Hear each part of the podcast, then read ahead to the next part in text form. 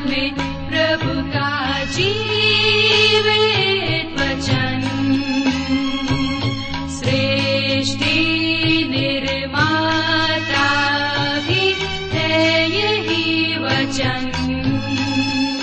प्रिय श्रोताओं, नमस्कार। बाइबल अध्ययन कार्यक्रम सत्य वचन लेकर हम आपकी सेवा में उपस्थित हैं और आशा करते हैं कि आप सब भी हमारे साथ आज का बाइबल अध्ययन करने के लिए तैयार हैं। जैसा कि आपको मालूम है कि इन दिनों हम पवित्र शास्त्र बाइबल के पुराने नियम में से यशाया नामक पुस्तक का विस्तार पूर्वक अध्ययन कर रहे हैं और इसका मुख्य विषय है मसीह का आगमन और छुटकारा। प्रिय श्रोताओं, हमें विश्वास है कि इस बाइबल अध्ययन के द्वारा आपको आत्मिक लाभ मिल रहा है। लीजिए, प्रस्तुत है ये बाइबल अध्ययन कार्यक्रम सत्य वचन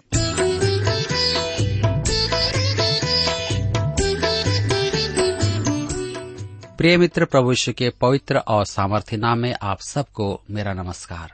मैं कुशल पूर्वक हूँ और मुझे विश्वास है कि आप सब भी परमेश्वर की निकटता में रहते हुए कुशल पूर्वक हैं और आज फिर से परमेश्वर के वचन में से सीखने के लिए तैयार बैठे हैं। मैं आप सभी श्रोता मित्रों का इस कार्यक्रम में स्वागत करता हूँ और अपने उन सभी नए मित्रों का भी जो पहली बार हमारे इस कार्यक्रम को सुन रहे हैं। मैं आपको बता देना चाहता हूँ कि हम सब इन दिनों बाइबल में से यशाया नामक पुस्तक का अध्ययन कर रहे हैं। और अब तक हमने यशाया की पुस्तक उसके बासठ अध्याय का अध्ययन किया है, और आज हम अपने अध्ययन में तिरसठ अध्याय से आगे बढ़ेंगे। लेकिन इससे पहले आइए हम सब प्रार्थना करें और परमेश्वर से आज के अध्ययन के लिए सहायता मांगे। हमारे जीवित और सामर्थ्य पिता परमेश्वर, हम आपको धन्यवाद देते हैं। हमारे इस जीवन के लिए जिसे आपने हम सबको दिया है, और धन्यवाद देते हैं इस समय के लिए जिसे हमें दिया गया है, ताकि हम आपके वचन का अध्ययन करें। इस समय जब हम आपके वचन में से सीखते हैं मनन चिंतन करते हैं, विचार विमर्श करते हैं तो आप हमें अपनी बुद्धि, ज्ञान और समझ प्रदान करें, ताकि आपके वचन को हम सीख सकें, समझ सकें और अपने जीवन में ग्रहण कर सकें। हर एक प्रकार की बुराइयों से, व्यर्थ की बातों से आप हम सबकी रक्षा करें। हमारे श्रोता भाई बहन जो निराश हैं, चिंतित हैं, बीमार हैं या किसी प्रकार के तनाव और दबाव में हैं, पारिवारिक उलझन में हैं, पिताजी, आप उन्हें शांति और छुटकारा दें। आज के अध्ययन पर अपनी आशीष प्रदान करें। प्रार्थना यीशु के नाम से मांगते हैं। आमीन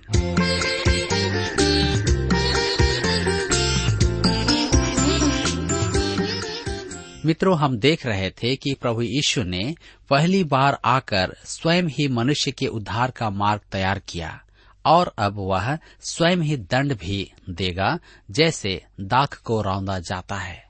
तो आइए आज हम आगे बढ़ेंगे और देखेंगे यशाया की पुस्तक तिरसठ अध्याय उसके छह पद से। लिखा है हाँ मैंने अपने क्रोध में आकर देश देश के लोगों को लताड़ा और जलजलाहट से मैंने उन्हें मतवाला कर दिया और उनके लहू को भूमि पर बहा दिया। यह पृथ्वी पर मनुष्य के छोटे से दिन का अंतर है। राजा, दंड देने के लिए पृथ्वी पर आ रहा है। कुछ लोग कहेंगे, यह बड़ा भयानक लगता है। मुझे यह अच्छा नहीं लगता है। और फिर वे शुतुरमुर्ग के समान रेत में मुँह छिपा करके योहना चिशु समाचार, चौदह अध्याय या अन्य शांतिदायक बाइबल संदर्भ को पढ़ते और स्मरण करते हैं। परंतु हमें यह पद पढ़ना ही होगा। प्रभु, जब दूसरी बार आएगा, तब वह दंड देगा। क्या आप कोई और विधि सोच सकते हैं कि वह आकर अपने राज्य की स्थापना करे? अब मान लीजिए कि प्रभु यीशु दूसरी बार भी वैसा ही आए जैसे वह पहली बार आया था। गलीली पुरुष नासरत का एक व्यक्ति जो गाँव गाँव घूमकर मनुष्यों से कहता था कि वह स्वर्ग से आया है। यदि वह समाजवादियों में जाए तो क्या वे उसे ग्रहण करेंगे? वे उसे गोली मार देंगे।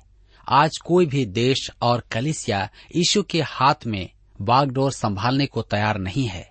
यदि वे तैयार हैं तो उसे अपना राज्य क्यों नहीं दे देते?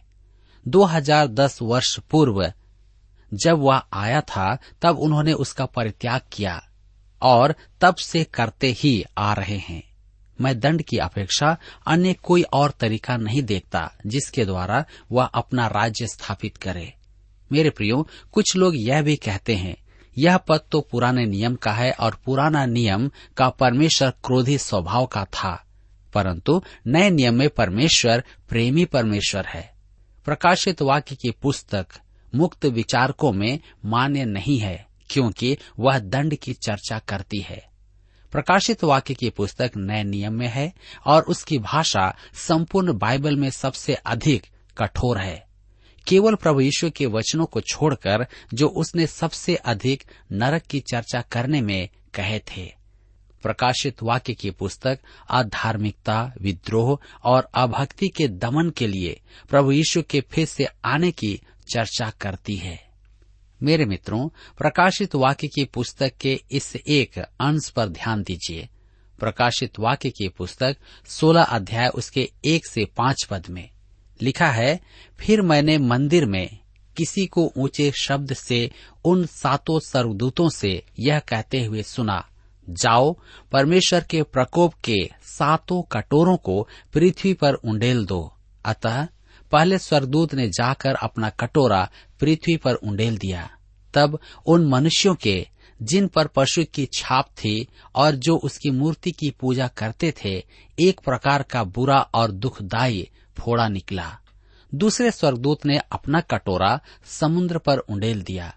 और वह मरे हुए मनुष्य के लहू जैसा बन गया, और समुद्र में का हर एक जीवधारी मर गया। तीसरे स्वर्गदूत ने नदियों और पानी के सोतों पर उंडेल दिया, और वे लहू बन गए। तब मैंने पानी के स्वर्गदूत को यह कहते हुए सुना, हे पवित्र, जो है और जो था, तू न्यायी है, और तूने ही यह न्याय किया है। आलोचक तुरंत कहेगा कि परमेश्वर अन्यायी है। वह ऐसा करने में धार्मिकता का प्रदर्शन नहीं करता है। परमेश्वर हम पर प्रकट करता है कि जब वह ऐसा न्याय करता है, तब वह निश्चय ही धार्मिकता का प्रदर्शन करता है, क्योंकि प्रकाशित वाक्य की पुस्तक 16 अध्याय उसके छह और सात पद में लिखा है, उन्होंने पवित्र लोगों और भविष्य वक्ताओं का लहू बहाया था, और तूने उन्हें लहू पिलाया, क्योंकि वे इसी के योग्य हैं। फिर मैंने वेदी से यह शब्द सुना हाँ हे सर्वशक्तिमान प्रभु परमेश्वर, तेरा निर्णय ठीक और सच्चे हैं। परमेश्वर जो भी करता है, उचित ही करता है, चाहे हम उसे सही सोचे या गलत। यदि आप और मैं इस विशाल ब्रह्मांड में से अपनी तुलना करें तो स्पष्ट होगा कि हम कुछ भी नहीं हैं। आपकी और मेरी राय एक साथ में भी कुछ नहीं है।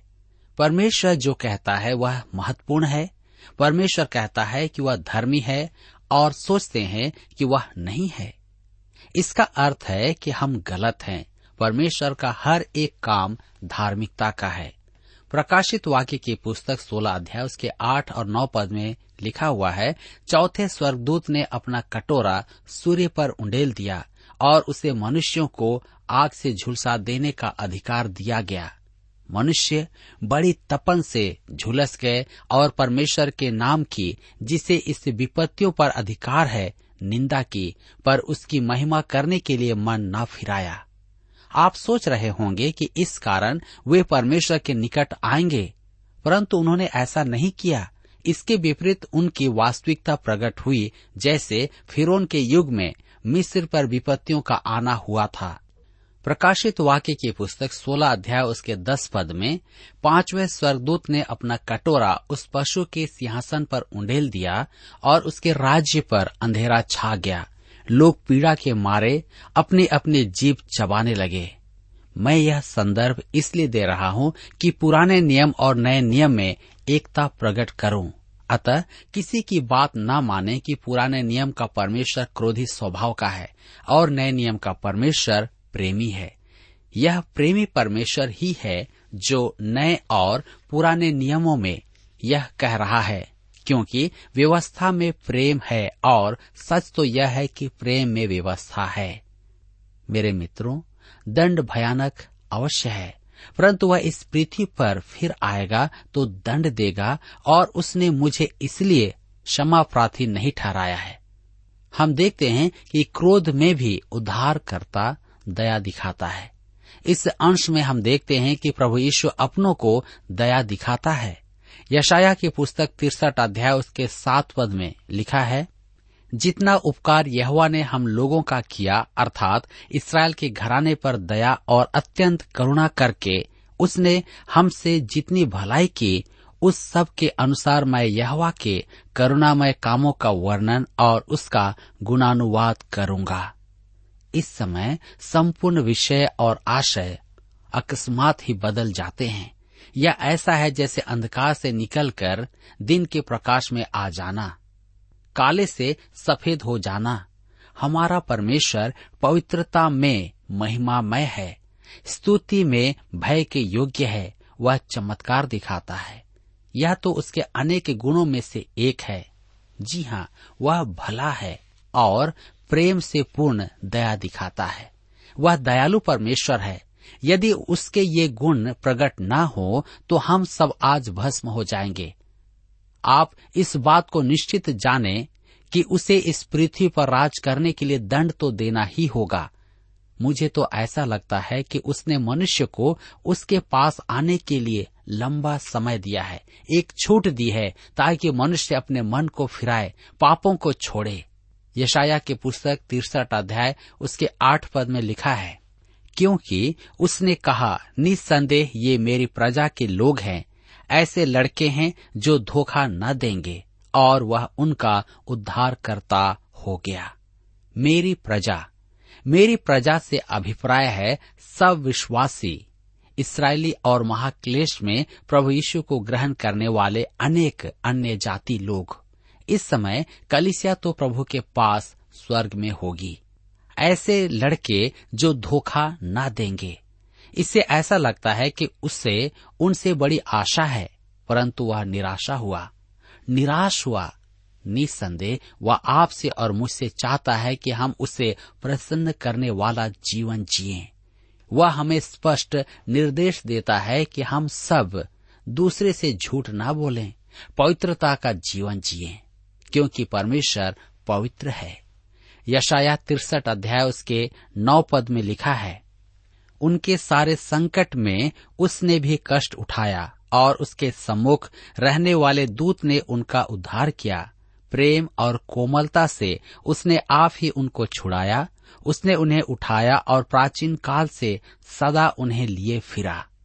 ये वचन कैसे कोमल शब्द हैं।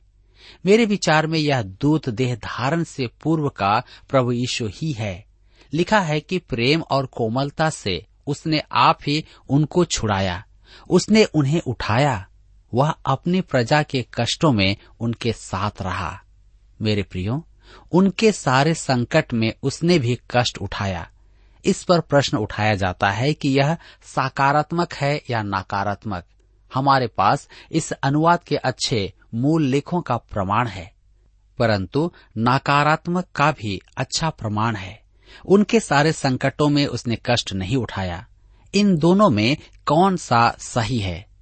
दोनों ही सही हैं, परंतु मुझे नकारात्मक अधिक उचित लगता है। मैं इसके कारण को भी देता हूँ, जब परमेश्वर इसराइल वंशियों के साथ जंगल यात्रा पर था, तब उनके संकटों से उसे कष्ट नहीं हुआ था। उदाहरण के लिए, जब उन्हें विषैले सर्प काटते थे, तब उसे सर्प नहीं काटते थे। उनके संकट में उसने कष्ट नहीं उठाया था। वह एक माता या पिता के समान था, जो खड़ा होकर उनकी प्रतीक्षा करता था। वह उसके बिना आगे नहीं बढ़ता था। वह आग का खंभा और बादल था। परमेश्वर उनकी प्रतीक्षा करता था। वह उनके चालीस वर्ष जंगल के अनुभव में एक माँ के समान उनके साथ धीरजवंत था। मेरे मित्रों, मेरी कलिसिया जहाँ पर मैं जाता हूँ, इसका कार्यालय सड़क के निकट था जो बाज़ार में जाती थी। वहाँ एक स्त्री को देखता था, जो एक बच्चे को गोद में उठाती थी और दूसरा बच्चा उसके साथ साथ चलता था। वह कभी कभी रुक जाता था कि कुछ और करे। जो उसे नहीं करना था या गिर जाता था तो उसकी माता रुककर उसके आने की प्रतीक्षा करती थी। वह धीरज धरकर उसके लिए रुकी रहती थी। मैं सोचने लगता कि परमेश्वर अब तक इतने वर्षों से यही तो मेरे साथ करता आ रहा है। मैं गिर पड़ता हूँ या परेशानी में पड़ जाता हूँ तो परमेश्वर मेरे लिए रुक जाता है। वह अपने लोगों के साथ ऐसा ही करता है। यशाया तिरसठ, उसके दस पद में लिखा है तो भी उन्होंने बलवा किया और उसके पवित्र आत्मा को खेदित किया। इस कारण वह पलटकर उनका शत्रु हो गया और स्वयं उनसे लड़ने लगा। मेरे विचार में पवित्र आत्मा आपसे और मुझसे थक तो जाता है, परंतु वह हमारे साथ धीरजवंत बना रहता है। इसके लिए परमेश्वर का हमें धन्यवाद करना है। यशाया तिरसठ के ग्यारह पद में लिखा है, तब उसके लोगों को उनके प्राचीन काल अर्थात मूसा के दिन स्मरण आए। वे कहने लगे कि जो अपनी भेड़ों को उनके चरवाहे समेत समुद्र में से निकाल लाया, वह कहाँ है? जिसने उनके बीच अपना पवित्र आत्मा डाला, वह कहाँ है? मेरे विचार में यह इसराइल के संबंध में है, परंतु साथ ही यह संपूर्ण मानव जाति का भी चित्रण है। कुछ टीकाकारों के विचार में यहाँ पवित्र आत्मा का अर्थ त्रिएक परमेश्वर के तृतीय पुरुष पवित्र आत्मा नहीं है, क्योंकि पुराने नियम में पवित्र आत्मा का स्पष्ट विवरण नहीं पाया जाता है। परंतु मेरे विचार में पवित्र आत्मा जिसका यहाँ पर उल्लेख किया गया है, वह आज विश्वासियों में अंतर्वासी पवित्र आत्मा ही है। जबकि पुराने नियम में पवित्र आत्मा के कार्यों का स्पष्ट विवरण पुराने नियम में नहीं पाया जाता है। मैं तो यही मानता हूँ कि वह पवित्र आत्मा ही के बारे में कह रहा है। तो मित्रों, आइए हम आगे देखेंगे पवित्र आत्मा ही था। यशाया की पुस्तक तिरसठ अध्याय उसके बारह और तेरह पद में लिखा है, जिसने अपने प्रतापी भुजबल को मूसा के दाहिने हाथ के साथ कर दिया। जिसने उनके सामने जल को दो भाग करके अपना सदा का नाम कर लिया, जो उनको गहरे समुद्र में से ले चला, जैसा घोड़े को जंगल में वैसे ही उनको भी ठोकर न लगी, वह कहाँ है? परमेश्वर फिर उनकी मिस्र से मुक्ति की चर्चा को करता है। इसके पश्चात वह उसकी अगुवाई का इतिहास सुनाता है। यहाँ पर भविष्य वक्ता और प्रजा परमेश्वर से विनती करते हैं कि वह उनकी घोर आवश्यकता और मनोकामना पर ध्यान दे। मेरे मित्रों, हम आगे पढ़ते हैं यशाया की पुस्तक तिरसठ अध्याय, उसके पंद्रह और सोलह पद में। लिखा है, स्वर्ग से जो तेरा पवित्र और महिमापूर्ण वास स्थान है, दृष्टि कर, तेरी जलन और पराक्रम कहाँ रहे? तेरी दया और करुणा मुझ पर से हट गई है। निश्चय तू हमारा पिता है। यद्यपि अब्राहम हमें नहीं पहचानता और इसराइल हमें ग्रहण नहीं करता तो भी हे यहवा, तू हमारा पिता और हमारा छुड़ाने वाला है। प्राचीन काल से यही तेरा नाम है। मेरे मित्रों, परमेश्वर इसराइल की प्रजा का पिता था। परंतु व्यक्तिगत इसराइलियों का पिता होने का बाइबल में उल्लेख नहीं है। परंतु नए नियम में यह व्यक्तिगत हो जाता है। जिस प्रकार अब्राहम सब इसराइलियों का पिता था, एक का नहीं, उसी प्रकार परमेश्वर भी उन सब का पिता था। यदि आज हम प्रभु यीशु को अपना उद्धारकर्ता के रूप में ग्रहण करते हैं तो हम भी परमेश्वर की संतान बन जाते हैं। वह मेरा और आपका पिता बन जाता है। यशाया की पुस्तक तिरसठ अध्याय उसके सत्रह पद में लिखा है, हे यहवा, तू क्यों हमको अपने मार्गों से भटका देता और हमारे मन ऐसे कठोर करता है कि हम तेरा भय नहीं मानते? अपने दास, अपने निज भाग के गोत्रों के निमित्त लौट आ। यह एक याचना है कि परमेश्वर उनके पक्ष में हस्तक्षेप करे। यशाया की पुस्तक तिरसठ अध्याय उसके अठारह और उन्नीस में हम आगे पढ़ते हैं। तेरी पवित्र प्रजा तो थोड़े ही समय तक तेरे पवित्र स्थान की अधिकारी रही। हमारे द्रोहियों ने उसे लताड़ दिया है। हम लोग तो ऐसे हो गए हैं, मानो तूने हम पर कभी प्रभुता नहीं की और उनके समान जो कभी तेरे न कहलाए। मेरे प्रियो, अब ये पूर्ण रूपेण परमेश्वर को समर्पण करते हैं। आज एक विश्वासी का भी यही स्वभाव होना चाहिए। पूरी तरह परमेश्वर के अधीन हो जाए। हम में से अधिकांश जन परमेश्वर के अधीन होने से डरते हैं कि वह हमारे साथ कठोरता का व्यवहार न करे।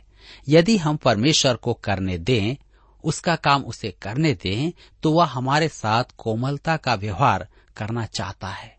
परंतु स्मरण रखें कि वह दंड देने वाला परमेश्वर भी है। वह न्यायी है। वह किसी का पक्षपात नहीं करता।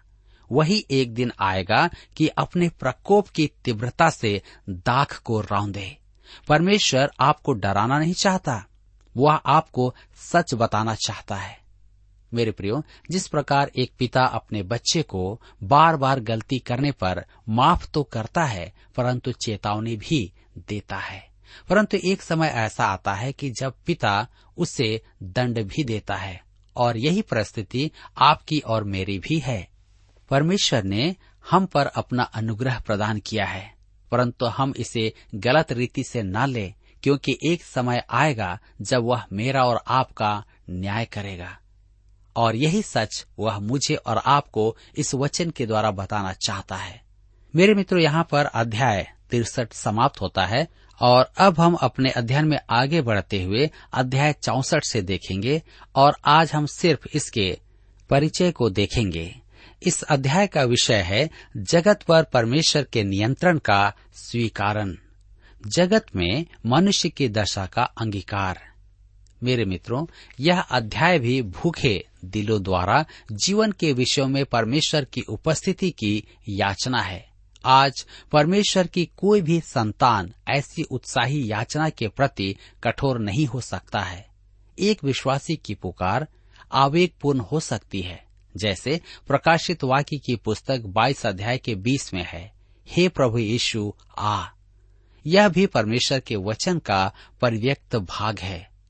हमने इस भाग पर अधिक बल दिया है कि आप देख पाए कि हम क्यों सहस्त्र वर्षीय राज्य से पूर्व का विचार रखते हैं और हम मानते हैं कि प्रभु यीशु कलिसिया को ले जाने के लिए महाक्लेश के समय से पहले आएगा। फिर वह महाक्लेश के बाद आकर अपना राज्य स्थापित करेगा। यह एक अनुमान नहीं है। यशाया की पुस्तक में इसका स्पष्ट उल्लेख है। हमने इस पुस्तक का एक एक पद पढ़ा है और यशाया एक निश्चित कार्यक्रम को प्रस्तुत करता है। परमेश्वर का वचन व्याख्या के लिए किसी प्रकार के, किसी विचार के पक्ष में यहाँ वहाँ के पद नहीं सुझाता है।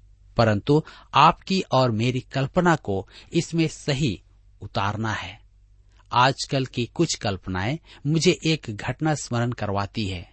एक स्त्री जूते खरीदने के लिए दुकान में गई। दुकानदार ने पूछा, आपके जूते का नाप क्या है? उसने कहा कि वह चार नंबर पहन सकती है। परंतु पाँच नंबर इतना सुलभ है कि वह सदा ही पाँच नंबर ही खरीदती है। मेरे मित्रों यहाँ पर कहने का विषय यही है कि इसी प्रकार परमेश्वर के वचन की भी आवश्यकता है कि हम विचारों में परिवर्तन लाएँ, अपने विचारों को ठीक करें और इसीलिए परमेश्वर अपने वचन के द्वारा मुझसे और आपसे अपने दासों के द्वारा निरंतर बातचीत करता रहता है ताकि हम अपने विचारों में परिवर्तन लाएँ, अपने मनों को फिराएँ और उस सत्यता को स्मरण करें कि एक दिन परमेश्वर आने वाला है और हम सारे मनुष्यों का न्याय करेगा। आप माने या ना माने परमेश्वर का वचन सत्य है और ऐसा होगा। क्या आज आप इसके लिए तैयार हैं? यदि नहीं तो आज हमारे पास में अवसर है कि हम प्रभु के पास आ जाएँ, अपने पापों के लिए क्षमा मांगे और कहें कि प्रभु हमने गलतियाँ की है मुझसे गलती हुई है आप मुझे माफ़ करें। इस जीवन से मुझे छुटकारा दें ताकि मैं आपके अनुसार अपना जीवन जी सकूँ। मेरे प्रियो, यहाँ पर आज हमारे अध्ययन का समय समाप्त होता है और मैं आशा करता हूँ कि आज के इस अध्ययन के द्वारा आपने अवश्य ही अपने जीवन में आत्मिक लाभ प्राप्त किया है। प्रभु आप सबको आशीष दे।